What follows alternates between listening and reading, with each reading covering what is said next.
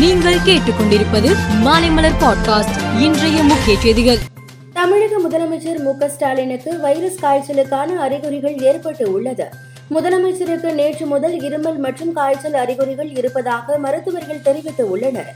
இதைத் தொடர்ந்து சில நாட்கள் ஓய்வெடுக்க மருத்துவர்கள் அறிவுறுத்தியுள்ளனர். தமிழகத்தில் வாக்காளர் பட்டியல் திருத்த பணிகள் தொடங்கியுள்ளன.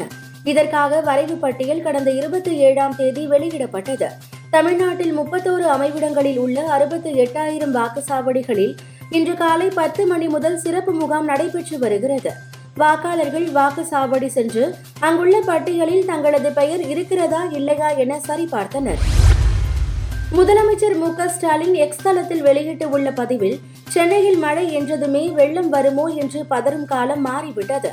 அரசின் செயல்பாடுகளால் கனமழையின் தாக்கம் மக்களை பாதிக்காதவாறு தடுக்கப்பட்டுள்ளது. மக்களுக்கு சிறு இன்னல் கூட ஏற்படாமல் தடுக்க திராவிட மாடல் அரசு இருக்கிறது என்ற நம்பிக்கையை மேலும் வலுப்படுத்திடுவோம் என குறிப்பிட்டுள்ளார். சத்தீஸ்கரில் வருகிற ஏழு மற்றும் பதினேழாம் தேதிகளில் இரு கட்டங்களாக சட்டசபை தேர்தல் நடைபெற இருக்கிறது. அங்கு தற்போது காங்கிரஸ் கட்சி ஆட்சியில் உள்ளது. இந்நிலையில் சட்டவிரோத சூதாட்ட ஆபரேட்டர்கள் மூலம் கொண்டுவரப்பட்ட ஹவாலா பணத்தை தேர்தல் பிரச்சாரத்திற்கு பயன்படுத்துவதாக காங்கிரஸ் மீது பாஜக தலைவர் ஸ்மிருதி இரானி குற்றம் சாட்டியுள்ளார். நேபாளத்தின் வடமேற்கு மாவட்டங்களில் நேற்று கடுமையான நிலநடுக்கம் ஏற்பட்டது. ஆறு புள்ளி நான்கு ரிக்டர் அளவுகோலில் நிலநடுக்கம் பதிவானது.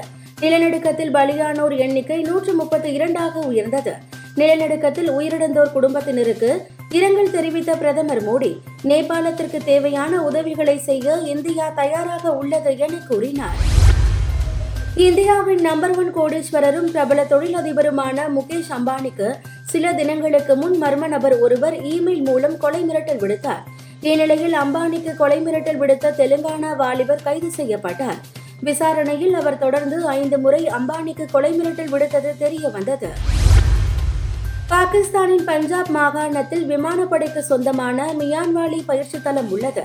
இந்த தளத்தின் மீது இன்று காலை ஆயுதம் ஏந்திய பயங்கரவாத குழு திடீரென தாக்குதல் நடத்தியது. அப்போது பணியில் இருந்த பாதுகாப்பு படை வீரர்கள் தக்க பதிலடி கொடுத்தனர். இதில் ஒன்பது பயங்கரவாதிகள் சுட்டு வீழ்த்தப்பட்டனர் என பாகிஸ்தான் ராணுவம் தெரிவித்தது. உலகக்கோப்பை கிரிக்கெட் தொடரின் முப்பத்து ஐந்தாவது லீக் போட்டியில் நியூசிலாந்து பாகிஸ்தான் அணிகள் மோதின. டாஸ் வென்ற பாகிஸ்தான் பந்து வீச்சை தேர்வு செய்தது. அதன்படி முதலில் ஆடிய நியூசிலாந்து ஐம்பது ஓவரில் ஆறு விக்கெட்டுக்கு நானூற்றோரு ரன்களை குவித்தது. தொடக்க ஆட்டக்காரர் ரச்சின் ரவீந்திரா சதமடித்து நூற்றி எட்டு ரன்னில் அவுட் ஆனார். கேன் வில்லியம்சன் தொன்னூற்று ஐந்து ரன்னில் ஆட்டமிழந்தார். மேலும் செய்திகளுக்கு மாலை மலர் பாட்காஸ்டை பாருங்கள்.